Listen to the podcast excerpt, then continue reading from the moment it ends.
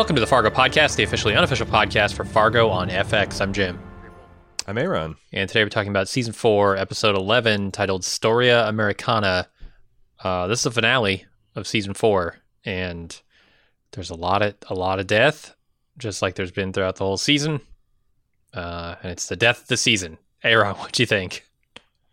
To paraphrase, uh, to paraphrase uh, George W. Bush on leaving Donald J. Trump's inauguration in, in 2017, that was some weird shit. Uh, Huh. This is a while. I mean, yeah, this felt. Um, I, I I I saw a lot of people on on Twitter um, adding me about what a terrible experience this was watching because it's like a it's essentially a 30 minute episode. Like the credits are extended. There's a, if you missed it, there's actually a a brief post credit uh, sequence. If you take all that stuff out, like this is essentially a 30 minute episode. It was an hour of television.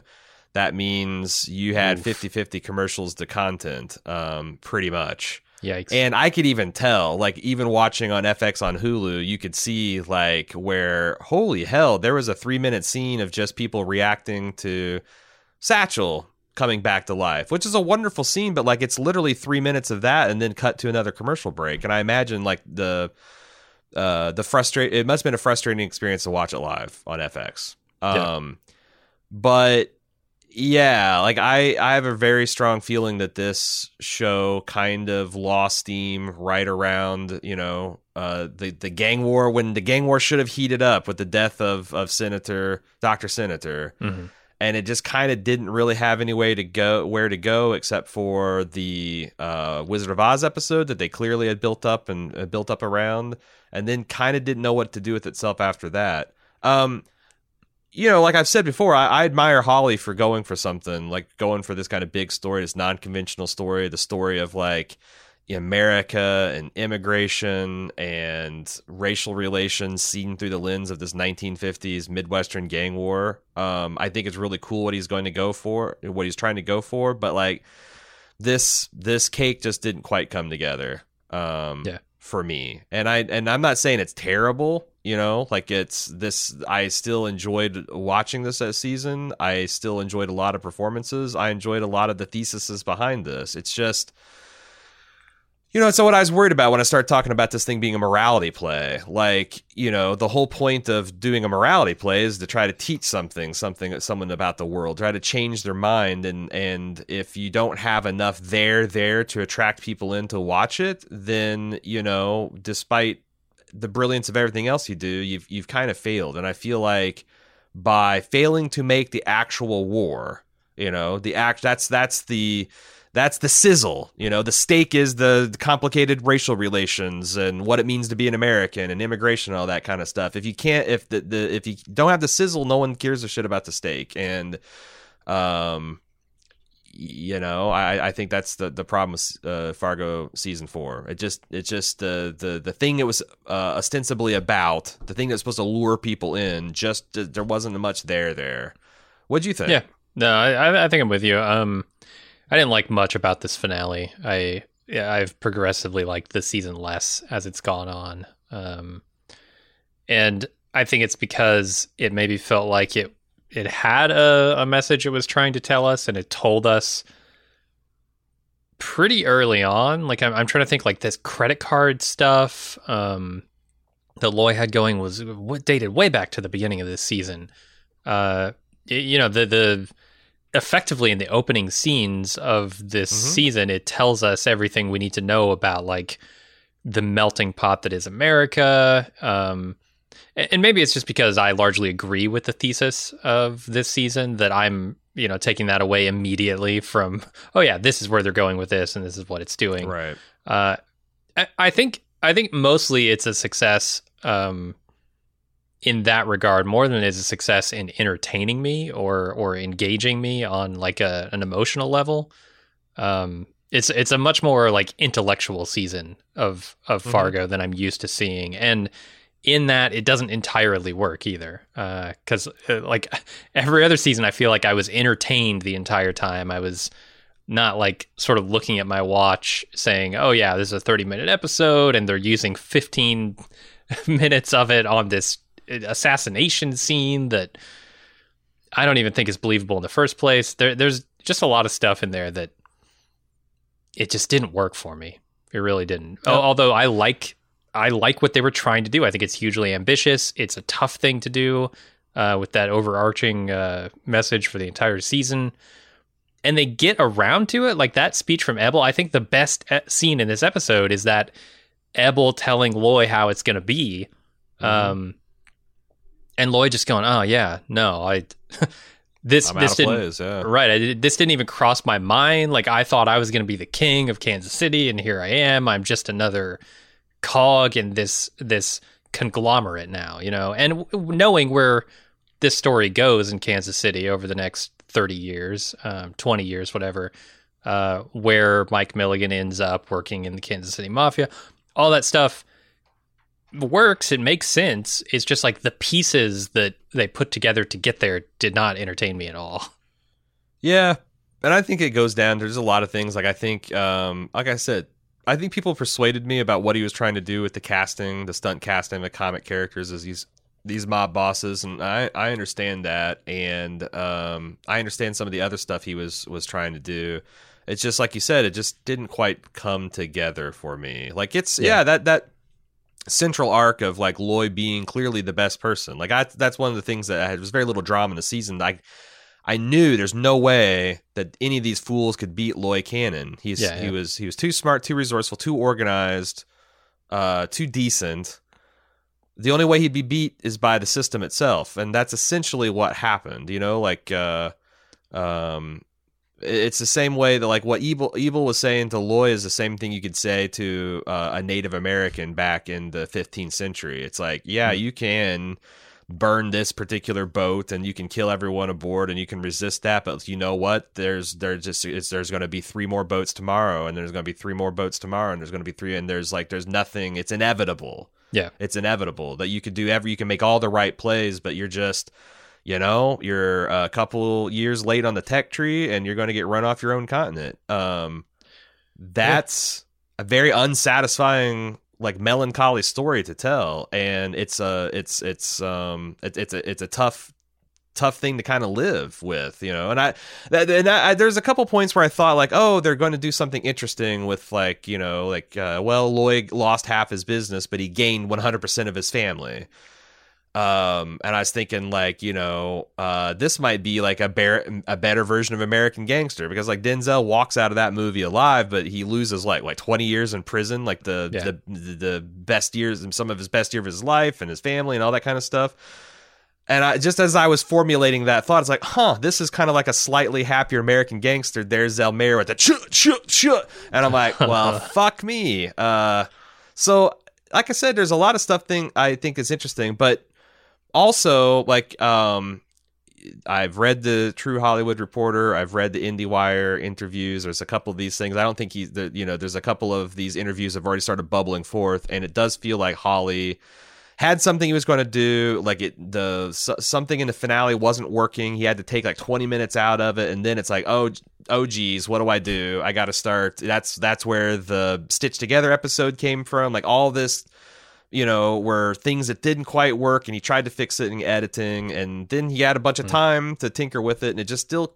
i don't think still came quite together but Yeah. you know it also um i don't yeah i don't think this is I don't think this season is, is as terrible as like people are making out to be on on on Reddit on some of the some of the you know it seems like the it's it's seems like the the season is kind of divided to subreddit Oh, like yeah. sometimes that happens and Yeah. it's weird because um same thing happened season three it feels like Fargo is getting a little bit more surreal and cerebral as the seasons go on um, as that's the thing that kind of interests Hawley doing, you know, weird, weird, uh, conceptual shit.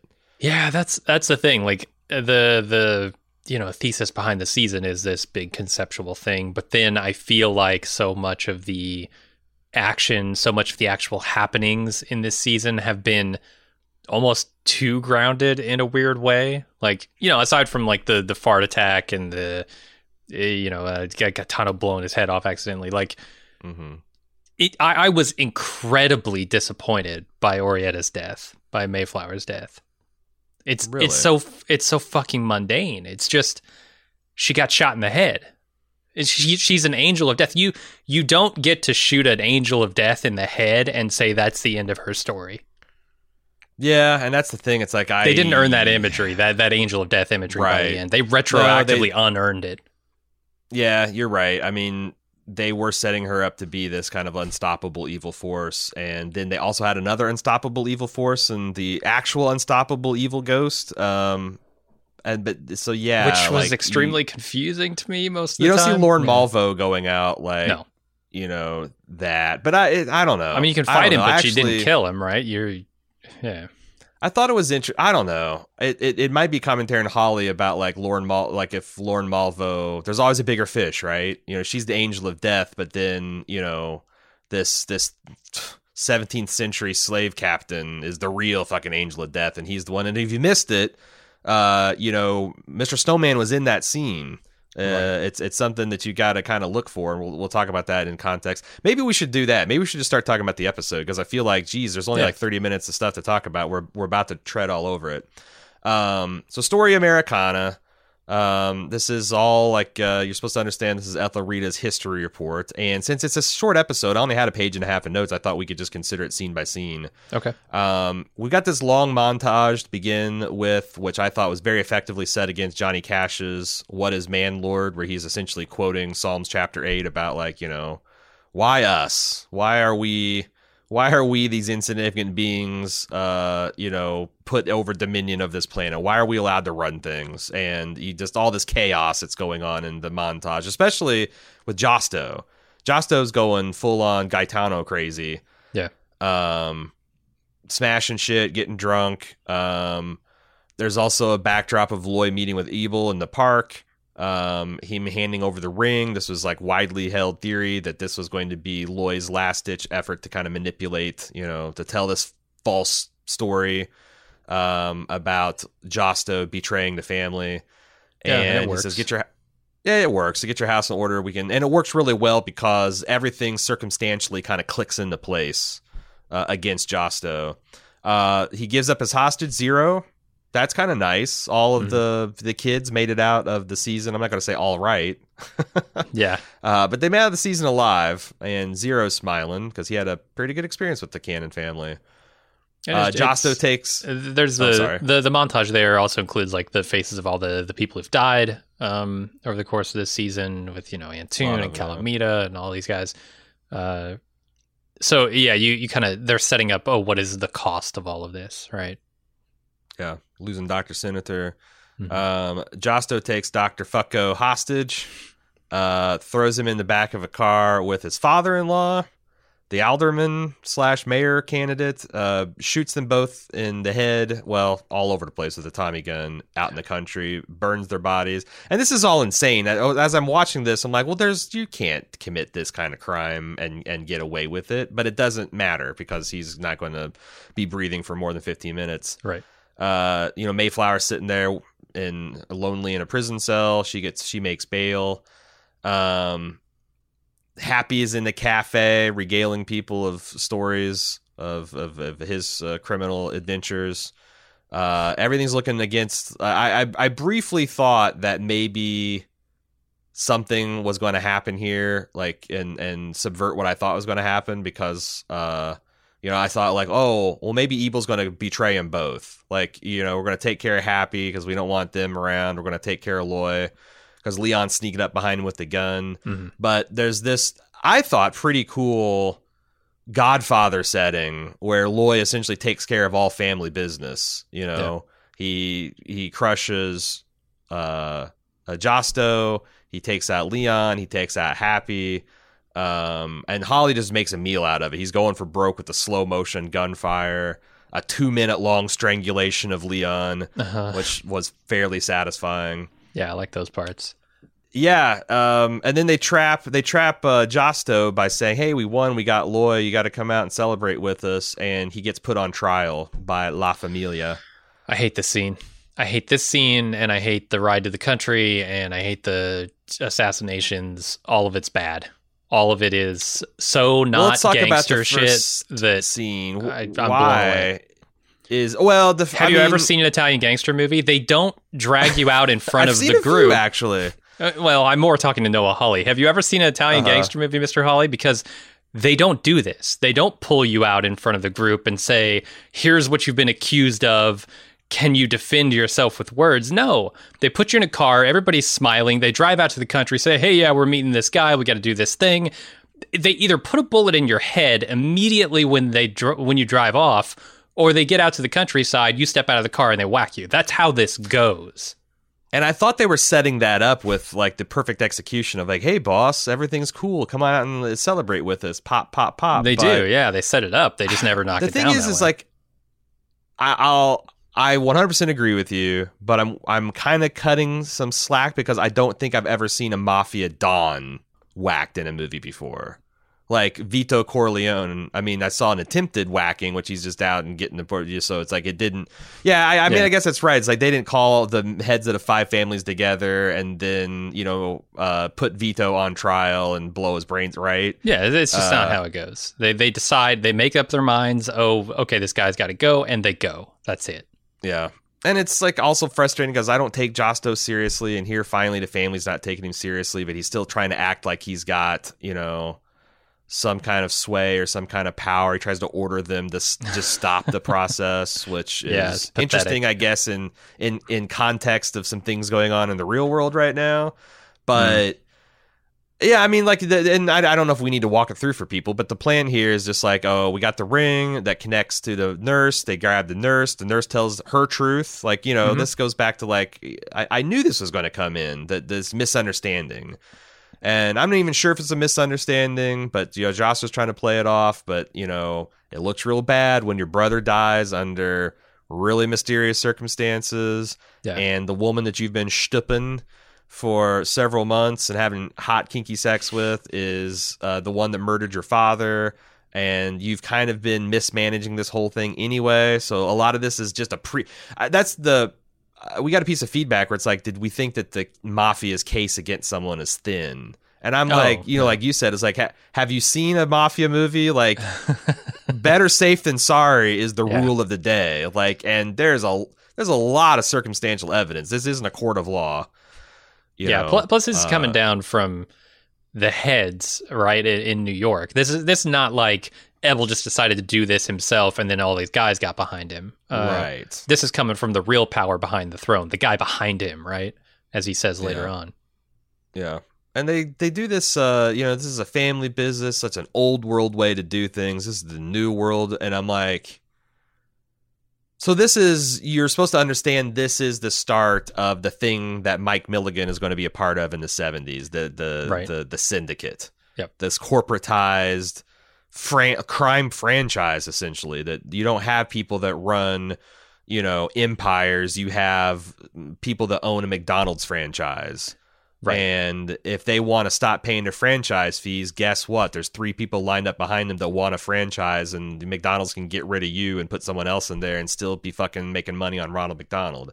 Um, yeah, this is my favorite part of the episode. The the the best thing they did in this is just show how um yeah, that that weird like corporatization of this crime underworld here is is is sort of also supported on the backs of yeah, well I, don't know. It's this weird like who's keeping who down here, right? Because everybody's keeping everybody down, and then anybody who Mhm. gets ahead is just stepping on the neck of the person below them, and then it's sort of reflected in a microcosm, like a more personal sort of thing with Loy Cannon's death, where he sold out Zelmare and Swanee, and that came back to bite him, like personally, and you know all these little things that you do sort of add up um, to you getting fucked eventually by the guy who has more power than you. So which is that was one of the main main themes of this season, according to Hawley, is the past catching up with you.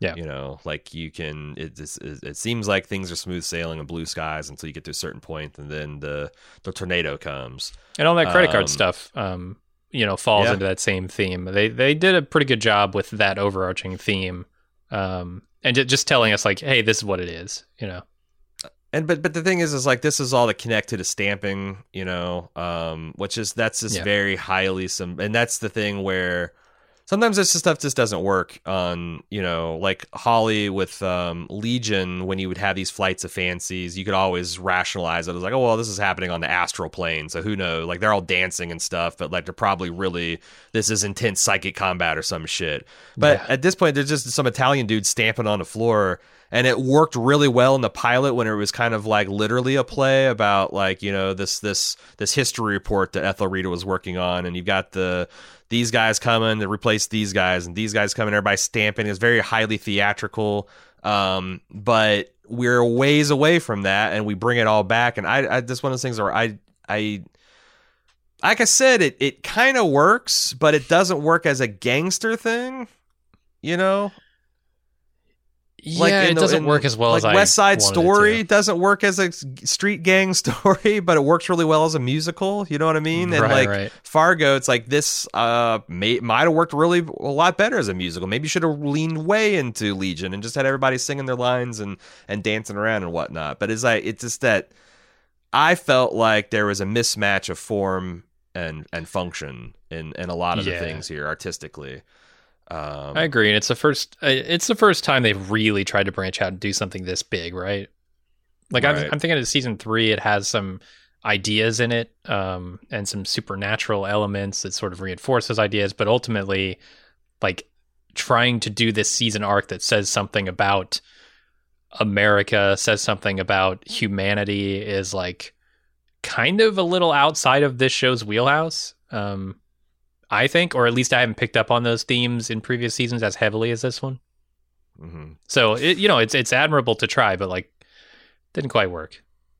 So you got this fake gangster trial that leads to this gangster execution, and the car ride out is kind of like played as comedy. Which another Yeah. thing, it's like I, I felt like the time for comedy was over, and there's this like them screaming at hag, and it's like you know, Alan Peg Bundy going at each other in the back seat, and the one, yeah, what, knock it off, you guys. Um, and they're they're driving out to the the the battle hymn of the Republic, which if you don't know was an abolitionist song. It was a Union soldier kind of fighting song. Uh, you know, comparing the deeds of Christ uh, to what they were doing back at the time. You know, as as Christ died to make men holy, let us die to make set men free, kind of thing. Which I thought was a really cool juxtaposition. Um, but then they get out there, and this is where the theme of the season juxtaposes against the actual thing that we're see- seeing, where Josto's begging for his life and saying, you know, he's essentially this is the this is the immigrant thing. It's like you know, hey, we're all. And, and it's even b- bigger than that. Like we all humans are connected. We're all literally brothers and sisters. We're all from the same tribe. And Yeah. what's all this killing for? You know, what's it ever been? But it rings hollow because Josto's been responsible for a lot of the killing. Right. And you know, it's like, oh yeah, we're all related and we forget that. For what? You know, we're climbing a ladder that doesn't go anywhere and you can't go side to side or up and down. And the guy to his Yeah. credit's like, yeah, I'm not buying it. Um It's like so this And- self-serving Reddit, uh, reticate. What what the fuck am I trying to say? Uh, yeah. rhetoric. it's- That's the word I'm looking yeah, for. and, and there's there's a lot of this like stepping over each other, and everyone's doing it until it's your turn Yeah. to be stepped on, and then it's like, hey, we can't be. And I, there's like some kind of thesis in there about like, so what's the remedy? You know, like how do we break this cycle? Um, I don't think Fargo has any has has an idea on that. Doesn't seem like it. I mean, you Um, have to appeal to the the better angels, right? But like when those better Yeah. angels are being, uh, when you are taking those better angels' names in vain uh, and using them for your own purposes, the better angels become powerless, and that's what this season is about. Yeah. So he tries to talk himself out of the pit. It doesn't work. Uh, Mayflower has a final request is for him to, the for Josto to get shot so she can see it, which she's a weird, creepy person to the end, and the way she kind of like stomps over to watch him bleed out is really interesting. And she gets this, she turns around, she gets this real dreamy look in her face, and this is the part where the snowman comes in because she sees herself Yeah. reflected in the mirror, and her face is all distorted. And in the lower left corner, I believe, is is Mister Snowman standing over her shoulder as as the personification of death, as uh, Hawley explained him as like uh, endemic of your past catching up to you, which Okay.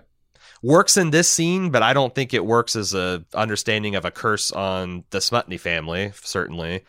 Um, and then she gets shot, and then there's like this really sweet image uh, artistically sweet image of them dead in the pit and they look like a happy couple running off into like you know huh. like eloping or something which i thought was interesting but you know yeah i could i couldn't get to the the imagery they were going for there because the imagery in previous episodes was just completely incongruous with her death um but i don't know and this whole like this i didn't feel like any of this stuff worked because i didn't feel that it was believable. I didn't feel like um, the the endings lined up with like the stuff they had done before with those characters. It just didn't feel right. Like Joe Bulow saying any last words.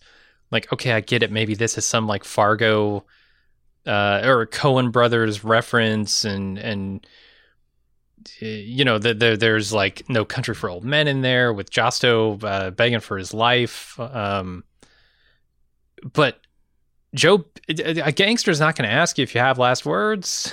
They just they just do not that, do it.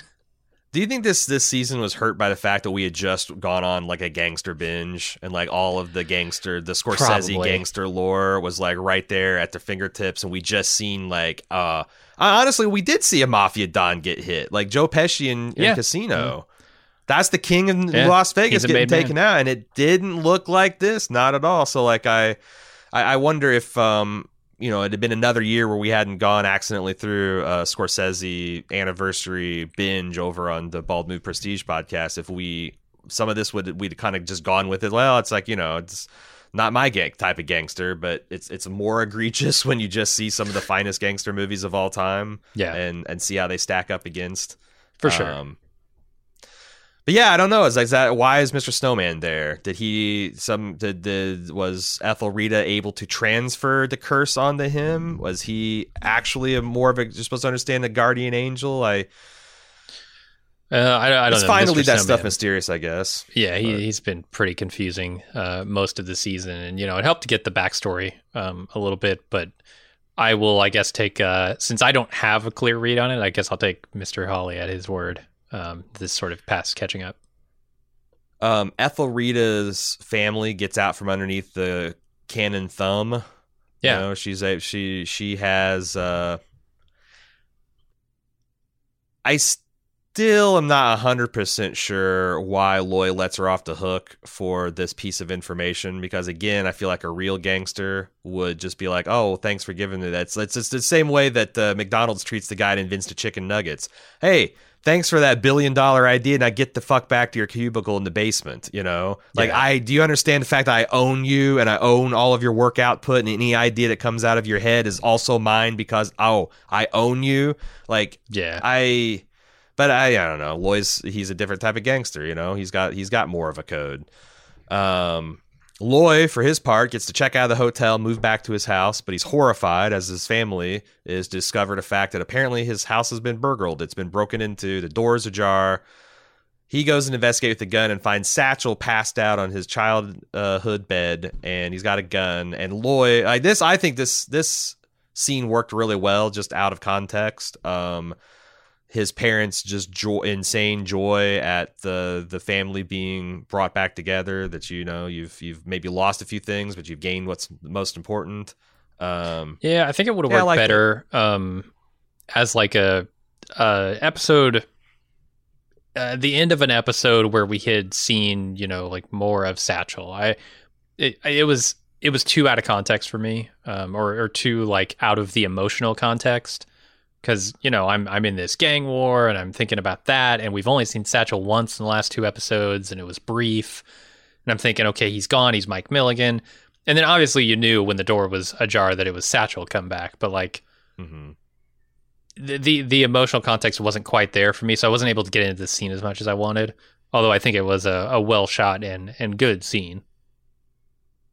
I guess I didn't think it was I would, did not suspect it was Satchel. I, I really was thinking oh. that you know like I thought it was weird that we saw Satchel last episode and I was real, still thinking that like okay we're not going to see Satchel again so I was genuinely right. um I guess as soon as the guy he went upstairs like I'm like oh this must be Satchel but yeah, yeah like yeah. my first thought is like um that that that he was going to be betrayed by Ebal and that organization, which is the next scene. Mhm. Loy driving out to meet Ebal. Uh, all's forgiven, back to business, but there's a few final details. Oh, we're Mhm. taking half your business, and actually, we're not taking half. We're leaving you half because we could take everything if we wanted to, and it's just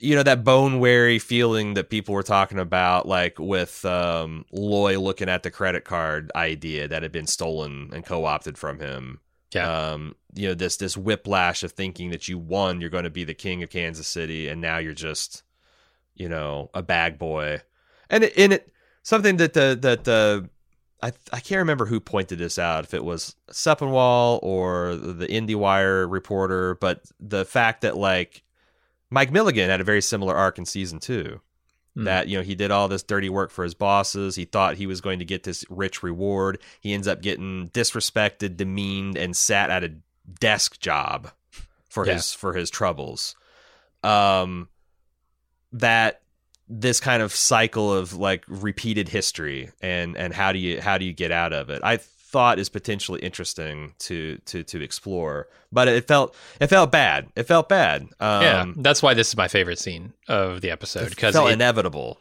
it does. Yeah, it feels like such a huge betrayal, but one you should have seen coming, and from a character that I thought I liked, and now I viscerally hate. Uh, the the way they why flip really Ebal worked right there, right absolutely. Um, yeah, they've turned Ebal into just this colossal asshole. Um, when all season he's been this guy that I'm like, yeah, he's the level-headed one. He's the smart guy who can get things done. If only he and Dr. Senator could have set, worked things out, everything would have been fine, right? Yeah.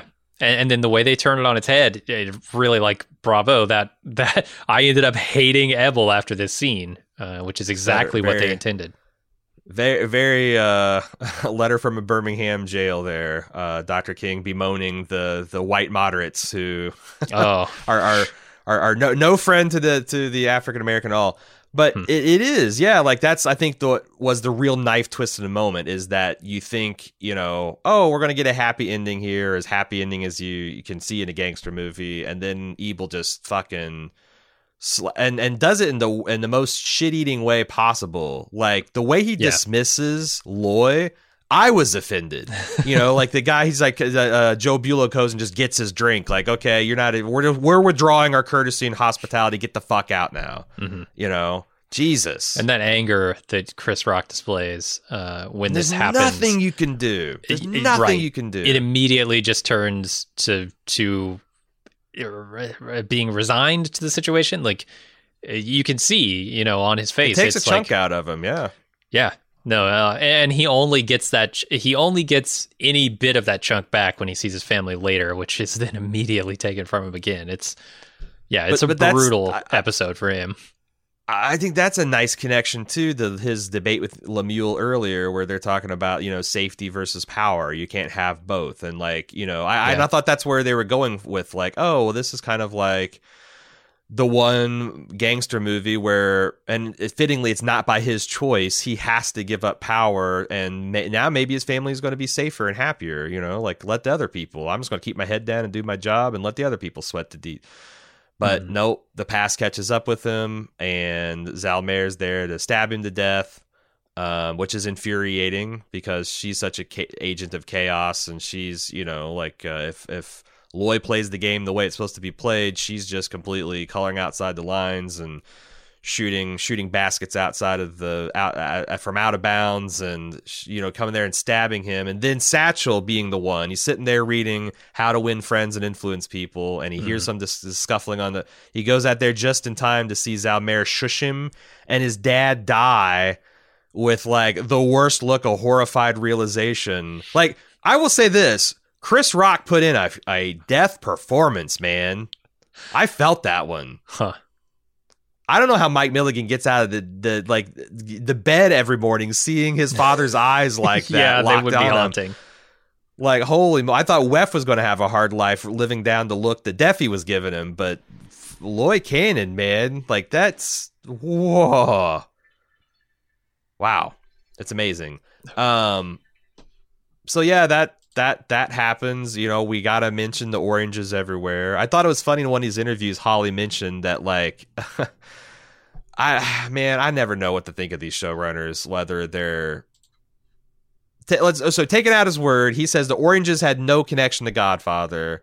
They were designed in the truck scene to be this juxtaposition of this orange, Okay. bright, sunny Florida fruit that's hiding, you know, bad stuff going on in this frozen Midwestern tundra, which is also correct. You know, like that's that that all tracks, but also it's like got this long history of gangster and like Well, Loy this- dies yeah. with the sack of oranges. Go like this is God. This is this is whole episode is very Godfather. Absolutely. Um, and I'm like, really, Hawley? You didn't know about the orange thing? Well, this Uh, is tracking now. This makes sense. Why would they have a gangster assassination scene where they they ask him to you know talk about how he killed his father, uh, one of the mafia dons? Why why would they have uh, you know a, a Joe Bulo who takes you out to the to the woods to kill you and then ask if you have any last request? It's because Noah Hawley hasn't seen any gangster films. Now we know. Noah Hawley has not seen a single gangster film other than Fargo. Like he's only seen Right. anything that the Coen brothers have done, and that's that's Yeah. that's it. That's it though. It, it must be true. Um, but Jesus, he saw Miller's Crossing. That's a pretty good gangster film. I mean, Hmm. come on. If, I if haven't just if you're one. stuck in Coen brothers, so Yeah. Uh, so we end with this kind of coda of Ethelrida giving del- delivering her history report that she's been working on all season long.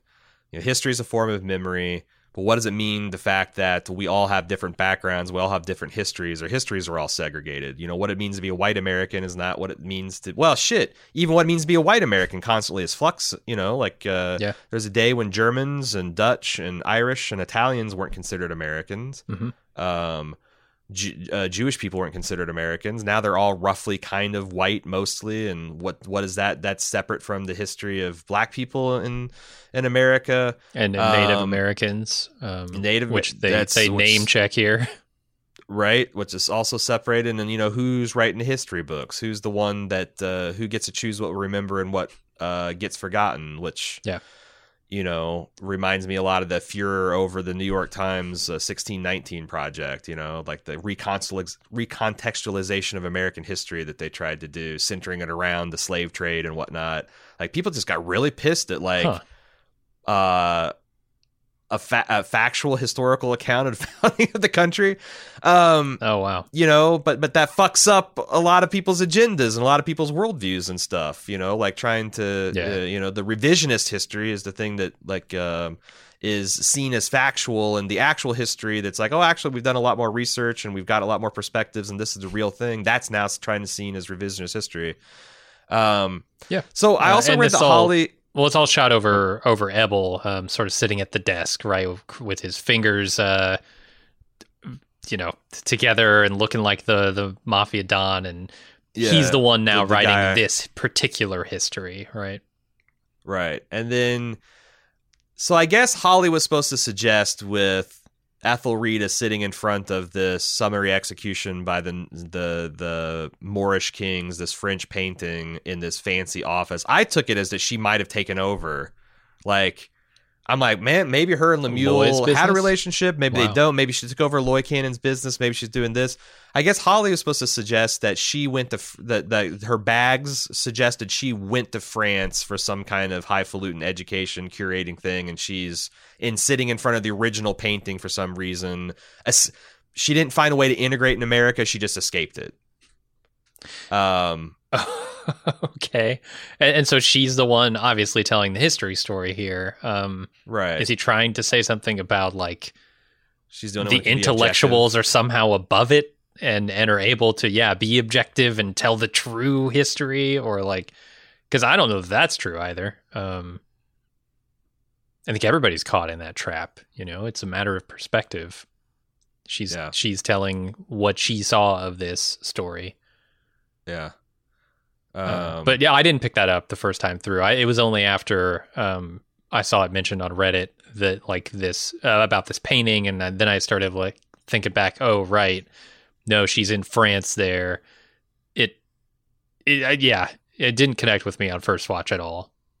Hmm And then if you missed it, there's a post credit scene. There's uh, about 10 seconds of credits, and then we get Mike Milligan they got Bokeem Woodbine back to film. I guess they filmed like 30, 40 minutes of new material and only used this, which explains the short shortness of the episode and some of the pacing issues of the other uh, throughout the other season. Uh, but it's Mike Milligan driving around the Kitchen Brothers, or at least one of them. He's checking his gun. He's thinking Yeah. back to his youth in split screen. He's very pensive.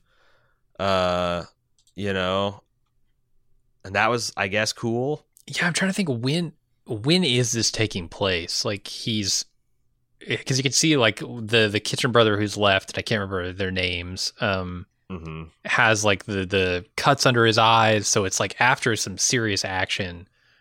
I'm just trying to remember season two, and I really can't remember that. Yeah, I'm wondering if like if it is like you're supposed to understand is like this after he got busted down to the desk job. Is this on his way to you know thinking he's going to get the rewards? Maybe. You know, like it's it's it's after the main events of Fargo season two, but before he actually gets to uh the the actual ending. I I I don't know, but I guess there was like you know this whole um whole series of scenes that was set in the 90s around what Mike Milligan was doing. And they, they brought Bokeem Woodbine out here and they shot Huh. all these scenes. And then Hawley's like, this just isn't working. This is very, you know, Return of the Kingy, where like, where is this coming from? And he said he wrote this like amazing speech that like kind of summed up the whole, but it just, he never could quite.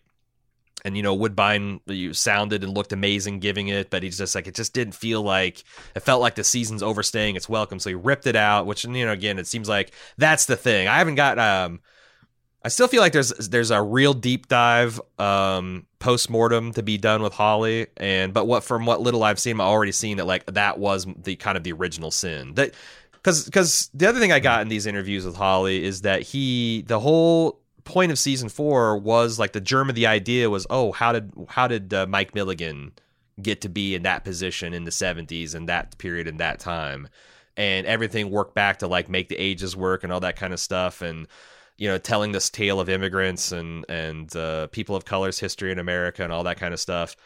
Yeah. Um,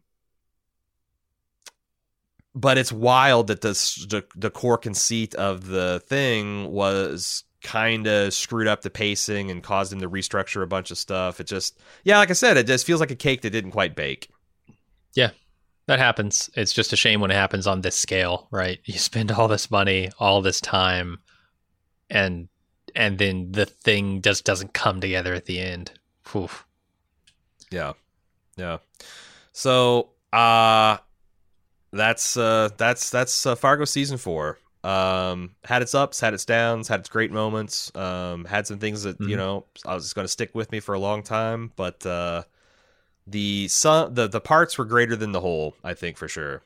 Uh and that's a damn Yeah. shame. And and that is what I'll remember of this season. I'll remember things like the far attack. I'll remember things like uh, the massacre in the train station. I'll remember things like Gaetano dancing on the ice, right?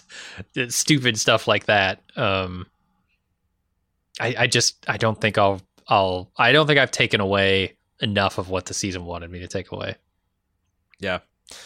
Uh, and that you know the other thing is like uh, there's a- this this was somewhat of a cursed project. It had a pandemic that shut it down that caused them to you have to do that for we talked about that four month flash forward that kind of sort of broke some story things was forced on them because there's no more snow. Um, I don't know if we talked about that last scene, but someone I, I tweeted or emailed me that like the the you know one of the problems was like when you have the when they came back and do filming, there's no more snow on the ground, so you have to go to spring, which kind of like helped out some things, hurt other things. They had to Mhm. recast Zelmare and uh, uh, Swanee uh, from the beginning. They were going to go with Amber Midthunder and uh, Oh. uh, the the woman that played Crazy Eyes on Orange is the New Black, Uzo Aduba, I think is her name. Hmm. I forget why that fell through, but they had to recast them right before the things and they shot this. They brought uh, you know Woodbine back to do all this shooting to kind of really tie into Mike Milligan, and that didn't. It just feels like he just had problems all over the place. Yeah. You know, that led to pacing problems, which made him chop up the middle of the season, which made that very uneven. It's just, yeah, yeah, it, it, it, didn't quite go all his way. And that's a shame. But I'm glad he did it. I'm glad, like I said, I'm, I'm, I'm much rather see a guy swing for the fences and miss than, you know, bunt all day long. Sure, and I'd be in for season five if they ended up doing one. Uh, I would definitely That's be the- watching it. That's the amazing thing about all the anthologies. You know, I'll put American Horror Story up there too. Is like you know, Yeah. season great, season terrible. Next season, it's like it's like sports. Well, there's always next season. Sure. You know, Right. uh, so we'll have to see what how Fargo does in the draft. He said in- both of these interviews that he has a clear idea for season five. Okay. Um, but he doesn't think it's going to be his next project. He's, I guess, he's got a book that's been overdue for two years. That he's going to try to write and Mhm. some other things. But yeah, he's already got a like a a season five of Fargo, which is more than we had at the end of season three. If you'll recall, in season three, he's like, "Yeah, I don't, I don't. I mean, I'm not opposed to doing more Fargo, but I have no idea what to do with Fargo at this point." So Yeah, I do wonder how big the idea for season five is. You know, is he going to go for another uh, kind of big uh, analysis of of something uh, you know that's plaguing the world, or is he going to take it smaller again and do something more personal, like a season one sort of thing? Yeah, I don't know. It'd be interesting because he always says like he doesn't like to, or if he's trying to talk about current events, he likes to do it in the context of the past, which I think is a really That smart makes- move. You know, yeah, yeah. I mean, with Yeah, with like, the past repeating history repeating itself over and over, it's there's an endless possibility to do that. Sure. plus it's at a remove. You know, it's one thing to be like up Uh-huh. in arms about stuff happening today, but like you know, if you set something, you know, if you want to do some kind of parallel to today through the lens of Vietnam, well, you know, like we we got forty years. Uh, 50 years on from the fact of like passions have cooled. We've kind of like, you know, been able to see who's right and who's wrong historically. Um, I think it's a really good idea to tell these stories. And, and like I said, I'd, I'd be in for season five. It's, I'm curious to see, um, I haven't been keeping track of like how well this show has been doing, like in ratings wise. It's probably a little bit harder to tell now that it's an FX Hulu type of thing. Um, but the other question is like, is FX Studios would would they are they going to renew season five for uh, uh Fargo? Yeah. Um, maybe things we consider next week because we are going to have a wrap up podcast. I imagine it, it. It depends on how long it is going to be. Depend on the depends on how much feedback we get on it. Because I'm going to do a little bit more kicking around on the the Hawley postmortems and stuff. Um, and I might Yeah. have some more things after I, I read some more and think about it a bit. But uh, um, yeah, we're definitely going to do it next next week. Uh, Fargo at baldmove.com is how you get that feedback into me. Uh, here's a sample of what we got this week. Fargo at baldmove.com. First up is Diabetes Man.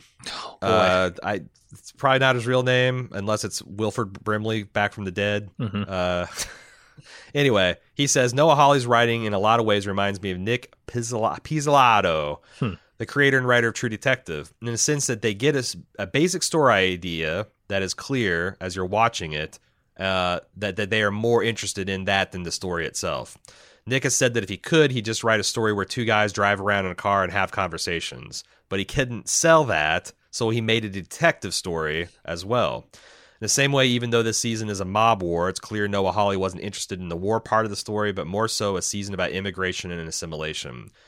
So I get why people get frustrated with both writers and why some people aren't feeling the season of Fargo. I've been in the True Detective fandom, and people often get frustrated with the seasons as well, especially the infamous season two, and often have similar reactions to that show. I'm enjoying it myself, and I see what uh, Noah's going for most of the time, so I can forgive any missteps. I mean, I like I said, I, I largely agree. It's just I don't. Uh, I think it's a bad idea to give short shrift to the meat of the story, to like you know, or the sizzle. Like if the stake is the immigration and what it means to be an American and assimilation and the American dream, and if it's a fair shot, then you know that's the stake. That's a lot of chewing. Why do you chew it? Because of the sizzle. Because it, you know, the the the and and ah, I mean, I I I 100% agree with this this um piece of feedback. It's just really frustrating because if you nail the gang war and have everyone talking about how amazing a crime story, more people are going to watch it and more people are going to get the message that you're trying to deliver. Whereas if it's this weird esoteric morality play, you know, people are going to be like, ah, this is more more social justice bullshit infecting my television click you know yeah. yeah. I why why would you make it that easy to dismiss?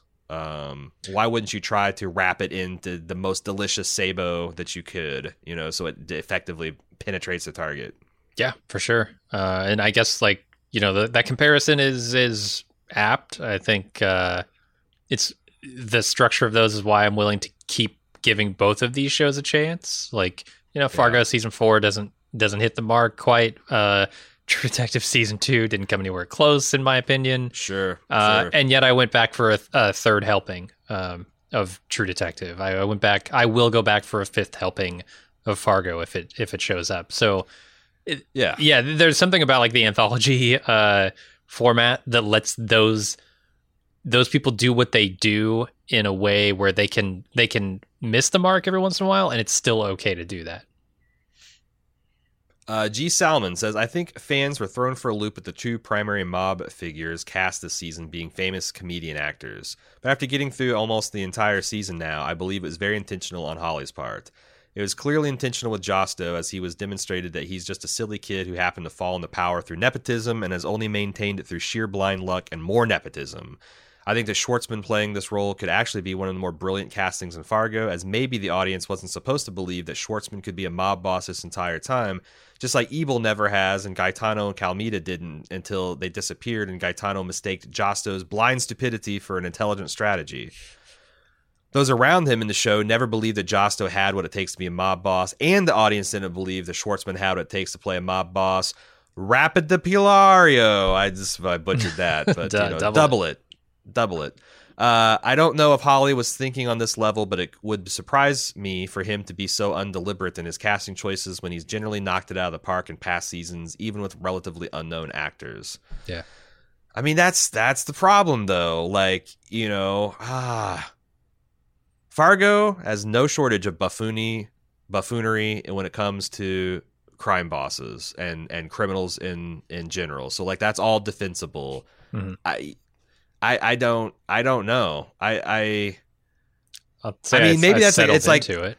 this is an American sad story and it's unsatisfying as fuck. Sure. It's not a merit. It's not a meritocracy. The the good guys don't win. Uh, the good guys are often bad guys. Like it's There, there It's- is no justice. There is no, uh, yeah. That's that's just not something built into the fabric of this place. But it's it's really frustrating to watch, you know, because you, Mhm. you you want that to happen. But uh, I did, they- I did like settle into Jason Schwartzman as the season went on. Definitely, like at the beginning, I was like, "Oh, I don't know if this is working for me." Uh, here, I wasn't, I wasn't thinking like, I, yeah, I have problems with his death scene and all that stuff, but I wasn't thinking, "Oh, Schwartzman is not doing this right," like like I was early on. I still think uh, Gaetano, man. Like I I can see why people like this guy, and I definitely saw moments where it's like, oh, this guy, this could have been a different thing, but. You know, and and I still don't know why Josto at the end is. I mean, eh, it's like I said, it's this is this is Sonny and Fredo running the organization, and that's that's not satisfying either. You know, like watching Sonny drive the old man's business into the ground in the what second act of Godfather was very unsatisfying. But what are you going to do? Sure. Um, yeah. I'm not saying uh, it's a satisfying character. I'm saying that he he fell into the character they were portraying eventually for me. Yeah. Yeah. Lastly, I couldn't see until the ending of Happy that they may have actually been doing what they did to Schwartzman this season to Chris Rock as well. Loy Cannon delivered some meaningful words this season, but they did uh, kind of did lack a true and convincing tone behind them. I could have been it could have been because they miscast him. It could have been that they were actually trying to show someone who wasn't actually tough but just looked like it because he's surrounded by Mhm. tougher men. In the last scene, Cannon had lost at least 27 men and seemingly lost his only help from Happy, and he's talking about not having half the strength of Buell when he's at his best, how he just bought a painting to make him look tough without actually having any insider knowledge behind it. He said earlier in the season when he was trying to sell credit cards that people just wanted to look rich. This may be a callback to that, and that he was speaking the truth both times. People want to look rich even when they aren't. Mob bosses want to look tough even when they aren't, and that has been the case with the two primary bosses uh, we followed this season. Both Rock and Schwartzman can pretend to be tough, but they're just comedian actors trying to portray something that the public may be incapable of perceiving them as uh, because of their frame as comedians. Cannon and Fadda can both act tough, but they're not tough themselves. Only the people around them are. Just an interesting little side discussion, in my opinion, is why these two were cast. Um, like you know, it's just, like that all makes really good intellectual sense. Just like I think someone like last week, week before had a brilliant defense of what they were trying to do with Gaetano. It's just I don't like it. It wasn't fun to watch. You know, I, yeah, I'm I'm thinking back on the performances and like Chris Rock when he needed to be, you know, when he needed to look like a badass I think mostly convinced me. Like I'm I'm 99% of the way there on Chris Rock being a smart, uh, tough, you know, gangster. But like, it, I got there on both of those characters. I got there on Chris Rock because he convinced me through the performance that he was the character that I didn't think that actor could be. And then Josto as uh, Schwartzman as Josto convinced me that he was the actor that they meant that character to be. You know, it's like mm. th- they were different. Like they had different trajectories of how I I came to terms with those characters, but I eventually did with both of them. And, and you're you're right, like saying, okay, well, this painting just makes him look like a badass, and all the other things that make him look like it.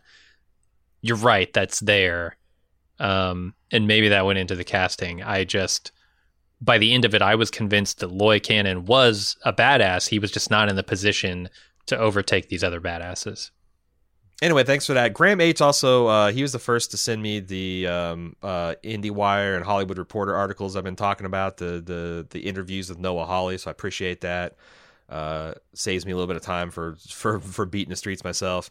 Josh M says, I've been thinking for weeks and it makes no sense for Weff to betray Josto. Cannon had no dirt on him that would force him to. What was stopping Weff uh, going straight back to the Italians and planning a trap on Cannon and the crew? Is this just another mishap of criminals being dumb this season or am I missing something? I don't. I mean, the thing hmm. you're missing, I guess, is that everyone is watching everyone like um except for maybe the Italians. I actually think the smart play for him was to back Cannon because I thought Cannon looked like he was the one that had the better chance of winning. Um, but you know, Weff was a mess. Like his whole arc was he's a person out of control, uh, can't control his body, can't control his mind, uh, seeks to look to have that control so that he can have a you know master himself a little bit and just constantly losing it. And by the end, he just you know, like I and I think the other thing you might be missing is I do think that Weff at the end was trying to go like straight. Mm-hmm. Like he was trying to like he, he's trying to be the policeman that Deafy wanted him to be as way to atone and you know leading all these raids and beating all the sides and it was just too late like if he had always done that it'd been fine yeah but a dirty cop trying to trying to wash himself you know, wash his hands in a fountain of blood just isn't going to work. Mm-hmm. Uh, Fakanda from New York says when Josto kills his future father-in-law, the alderman, and Dr. Harvard, he's in, in essence killing off the deniers of the new immigrants. The alderman looked down on Josto and the Italians. Dr. Harvard denied them entry into his pristine hospital, in essence, killing them off as proof that the Italian immigrants are becoming part of the fabric of American life. They have crossed the threshold of the other. Yeah, and I think um, that you know dovetails with uh, Ebal becoming the the conglomerate, right? That runs, uh, you know, that that goes nationwide. They continue, what a strange sort of ending to a series I love and a season I loved even more. I'm going to miss turning on to the show um, and uh, the episodes as you podcast, which are the highlight of my week. And I have some more thoughts uh, mm. from uh, moments of the show. I hope, yeah, sorry. I, I, yeah, I, uh, I, I hope we, we we don't we don't harsh your your enjoyment of the of the season and and the episode because everybody you know you get to love what you love. We love season three. A lot of people hate it. Yeah, we it's just like my opinion, man. Se- had a lot of problems with season two, which a lot of is, uh, people think is the best. So you know we're we are uh, all Fargo radicals here. We accept all radical Fargo opinions, uh, tubular ones uh, gnarly ones, uh, all all the surfer adjectives. Um, when Abel reneges on his deal with the cannons, it's reflective of how blacks have been treated in America. Even their freedom from slavery was reneged on. It mm-hmm. was not what this was promised to them. We are not t- we are not taking half. We are leaving you with half. This moment is painful to watch. For all his cunning and, cunningness and stealth, Loy could never get ahead. The game is rigged to him from the start. The way he screams and then slumps in his chair, similar yeah. to similar to when he pulls over and sees the billboard for the Diners Club. Yeah, for sure. No, it's it's really good, and you know you're not you're not wrong. Like you know, Senator Dr. Senator had his own story of like the okey doke they pulled on black people in World War One, and that's a consistent pattern. Mm-hmm. Like, hey, if you fight our wars, then you come back and You know, you can earn your freedom. You can get your 40 acres and a mule, right? Mhm. Uh, oh, shit. You know, don't have the funding for that. Fuck. Ah, we're going to let the KKK take over. Ah, eh, well, you know, better luck the next 40 year civil rights struggle. It's been, it's been a, um, you know, Lucy and fucking Charlie Brown football situation Yeah. uh, for generations. Um, yeah. Uh, the oranges represent mortal death in The Godfather, of course. Loy is carrying the harbingers of doom in his arms as he wistfully looks at his family. He seems to be content to be a company man now.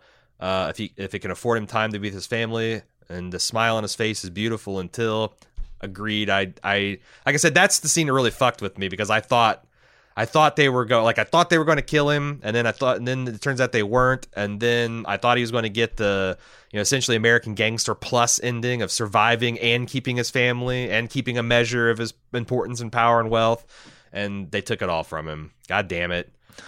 Uh, Ethelrida writes, "Who writes the books? Who chooses to get remembered and what gets forgotten?" This Fargo season, we got to hear slash see the tale of another type of family which is a rarity in the TV storytelling landscape. I applaud Hawley for taking this narrative on. It wasn't even, but it was a hell of a ride. Mhm. And that's the thing, I guess, is as someone who tries to put a neat little bow on uh, where we're at and the progress we try to make as Americans, it is a very hard thing to do. To both like maintain a positive outlook to the future and a full reconciliation and accounting of the past. It's just man, we're we're still in the fucking thick of it. Um, so yeah, like I, it is. Uh, you know, people like uh, Noah Hawley, um, people like uh, shit, the guy who did the leftovers that we like so much, and Lost, and The Watchmen. Damon Lindelof. Uh, Damon Lindelof taking pokes at this stuff is is very admirable because um, enormous risks, very little reward. Um, sometimes it works, sometimes it doesn't. But I'm I'm I'm glad we keep trying because that's that's how we muddle through. That's how we wrestle through with this. yeah, it feels like the stuff you've got to walk a mile to gain an inch, and the, the miles just keep coming. Like I, you know, I I don't think we're ever get going to get past any of this, right? It's going to be an eternal struggle. It's going to be something that just changes and morphs, you know, how uh, we have to deal with it. You know, the pe- people will always want power. There will always be greed. There will always be reasons for people to step on each other's necks. I, I don't know that you ever get eh, that you get everybody on the planet to agree on anything, Oh, let alone to it 'cause, everything. Yeah, we got we got this playlist of Christmas music, and I got Stevie Wonder's uh, "One Day at Christmas Time." I, I, I think that's the name of the song, but it's essentially um, him recording a song about, and he's trying to tackle everything like racism, but like and prejudice, and even war. Like you know, one day there'll be a planet where we have a Christmas where there's no one at war, and there's no one that's hungry, and there's no one that's homeless, and there's no one that hates someone because of the creed or the religion or the race. And like every time I, I've been listening, to, I've heard it two or three times this year already. And every time I'm thinking like, damn, damn, Mister Wonder, you are ch- you are biting off a whole hell of a lot. You get this feeling that like you know you solve one problem, you're going to have still the others. And like if you get you know in many ways, we here in the United States are kind of like the leading edge of some of this like melting pot stuff and you know multiculturalism and.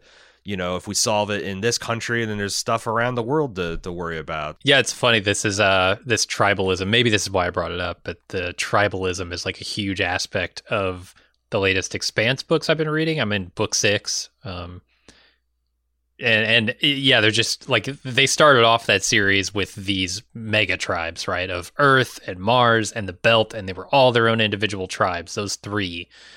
And then this the story of the expanse has just been a progressive microcosming of all of that and showing these micro tribes, right? Where in these larger factions you still have people who don't agree on anything. Uh and they all have like the same interest and they all have like a goal they should be working together toward and they can't because they're all fucking at each other's throats over their own petty like small disagreements on how Yeah. things should be run and nobody can get their shit together And it's not, and it's, it's not like even, uh, it's not a racial racial thing now. It's like, uh, cause like Yeah. that's one of the big things. Expanse is everyone's got like you know the the their physical presentation, like whether they're mostly like Asian or African or European descent. They ha- might have a Russian name or an Asian name or a French name. Like everything's like been mixing and mixing. It's all about like whether you were, or, you know, did you grow up in a gravity well or not? Did you grow up on Earth or Mars? If you're in a gravity well, Um, it's it's weird because like you know you got you got Star Trek that shows 400 years in the future we've solved all the problems, and Right. the Expanse which is 400 years in the pro that we've just played shell games with all the problems.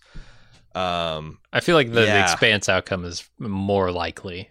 Um, dude, like yeah, the fact that uh, I don't know, like I, I is as uh.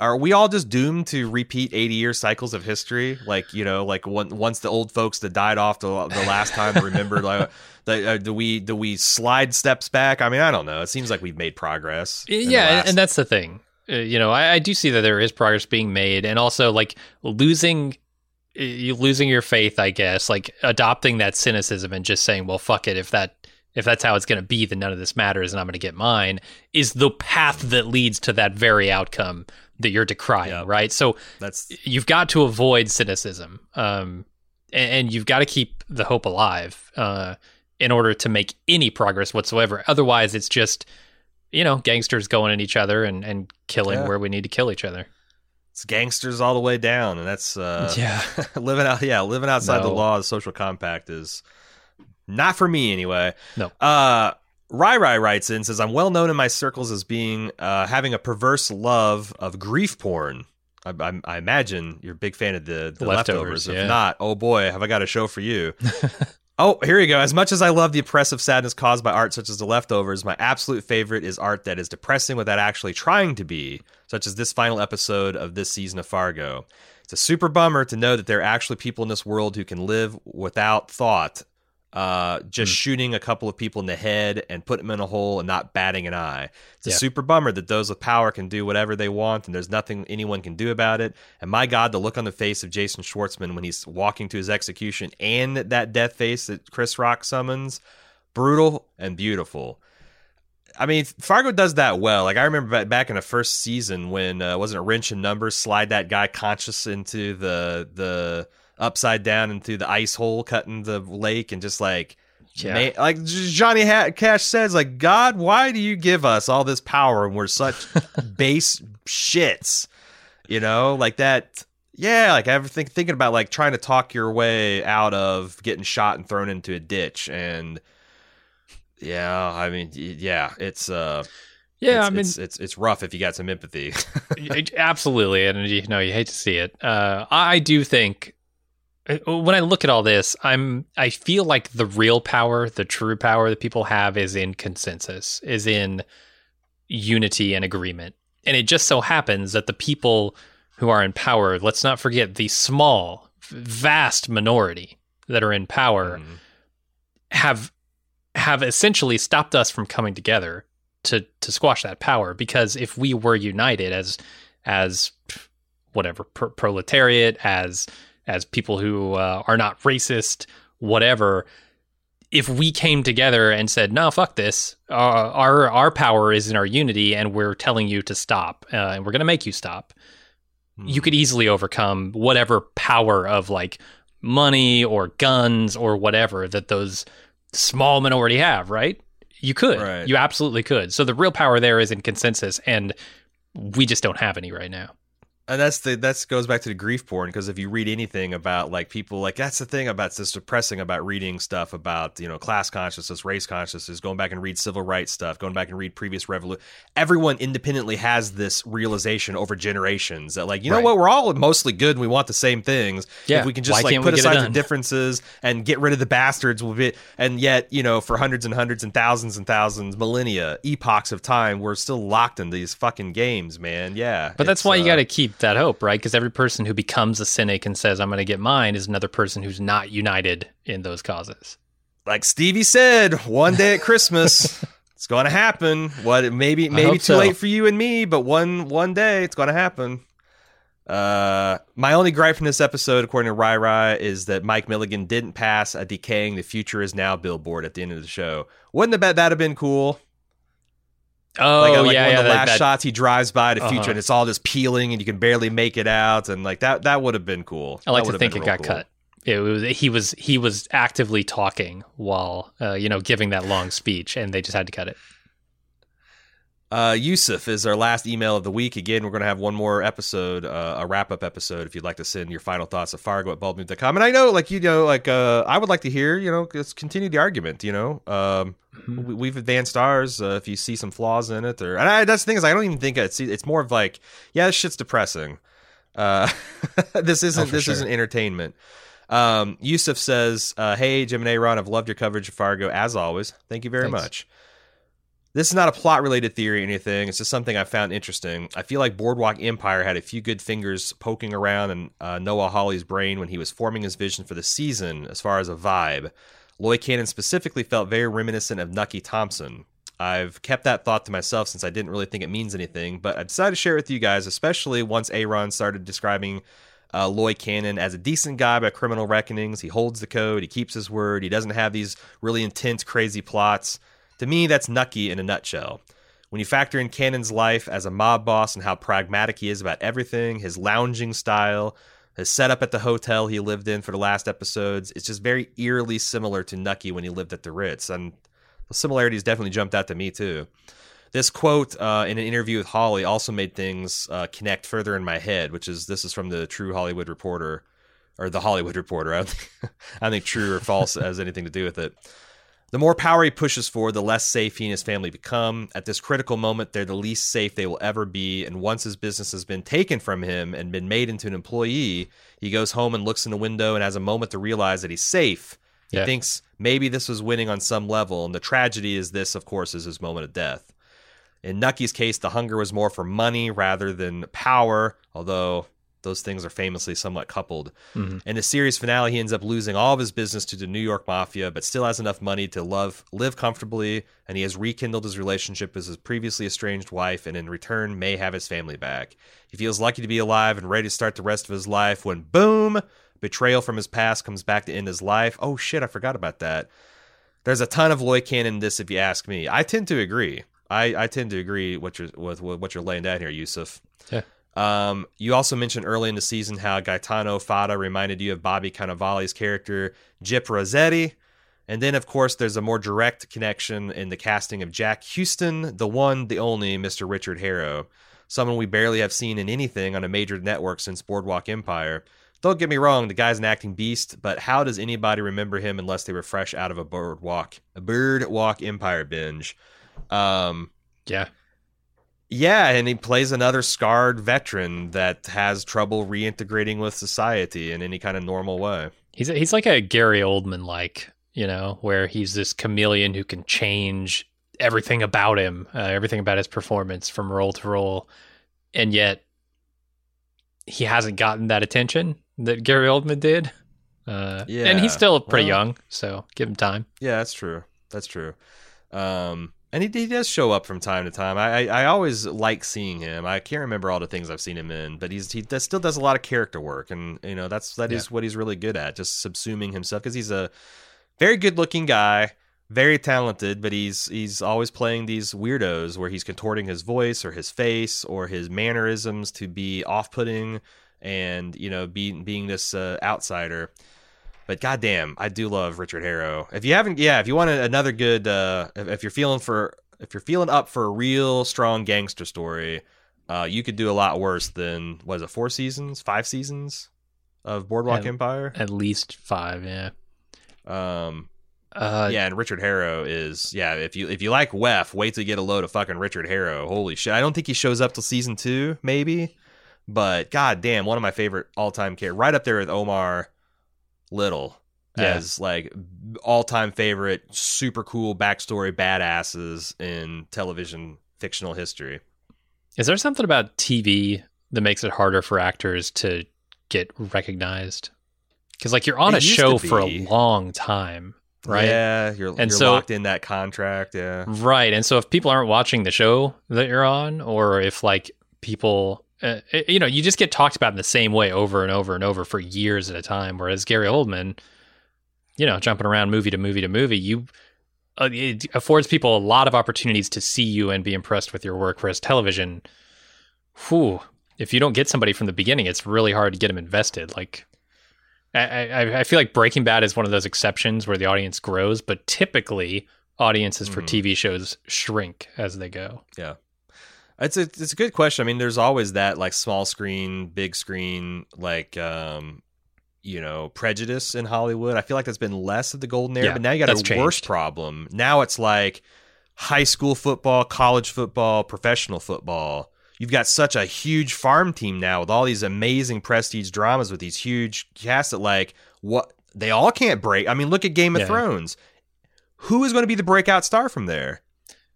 It Peter might be nobody because he already was. he already was a star, but Yeah. like you look at Kit Harington, he's tried to do some things. You look at Yeah. Richard uh Mar what's the was Rob Stark he tried to do. Oh, yeah. I'm not saying they don't have a career. Um, you know, Emilia Clarke. I'm not saying that they haven't, but like it doesn't seem like they're able to catch that fire. And what we're like it and if you think any any one of them's going to do, it, what's the odds that ten people break out of that show? You know? Um, Yeah, I mean, you even look at really- it's just something- really hard. Uh, like I said, Breaking Bad, like Bryan Cranston, y- you know, Aaron Paul tried to break out, and I don't think he successfully has. Like he's got a career, but it's not the Sure. super high profile. Bryan Cranston even has had a hard time, even though he's an incredible actor and everyone loves him. It's a, it's a, honestly a, genre uh, defining performance from him. Yep. St- like he's in movies, but I don't think he's been in any movies that have really like gone over the top and put him at Sure. the movie star level.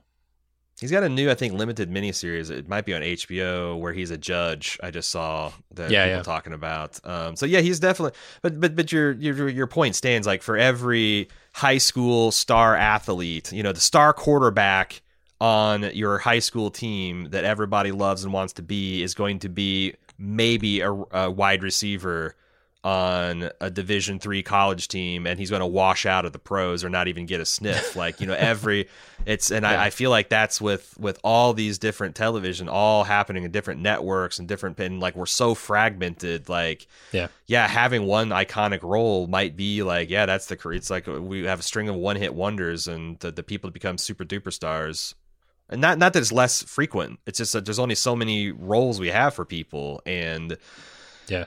you know uh in in the movies anyway and and um there's always tr- people trying to break in so Mhm. it's a dog eat dog world gangster very gangster out in hollywood Oh, for sure. Yeah. you think the mouse plays around fuck no you're gonna wake up in a goddamn ditch you fuck with that rat uh that's a pretty good place to stop the podcast, I think. We will be back next week to kind of wrap things up. You know, like I said, we advanced a lot of arguments. I know you guys did too. If you want to get your last words in, I'm I'm I'm I'm more than than open to uh, intellectually discussing the show. I'm going to kick around and see if I can see some, uh, get some more interviews uh, with Hawley and see what other people are saying. But we'll be back for one more episode next week. Fargo at baldmove.com is how you get that feedback in. Stop by our forums, forums.baldmove.com uh, if you'd like to see some discussion there. And of course, you can follow us on uh, at Bald Move on Twitter if you want to keep up with the latest. Subscribe. Hey, if you want to make sure you don't miss a Bald Move podcast, uh, look for Bald Move Pulp, Bald Move Prestige. Subscribe for those. That's where everything goes. You know, Pulpy is where the comic booky and spacey stuff and the fantasy stuff goes. Prestige is kind of everything else. Um, a great way to stay connected with us. But we'll be back next week. Until then, I'm Aaron. And I'm Jim. See you later.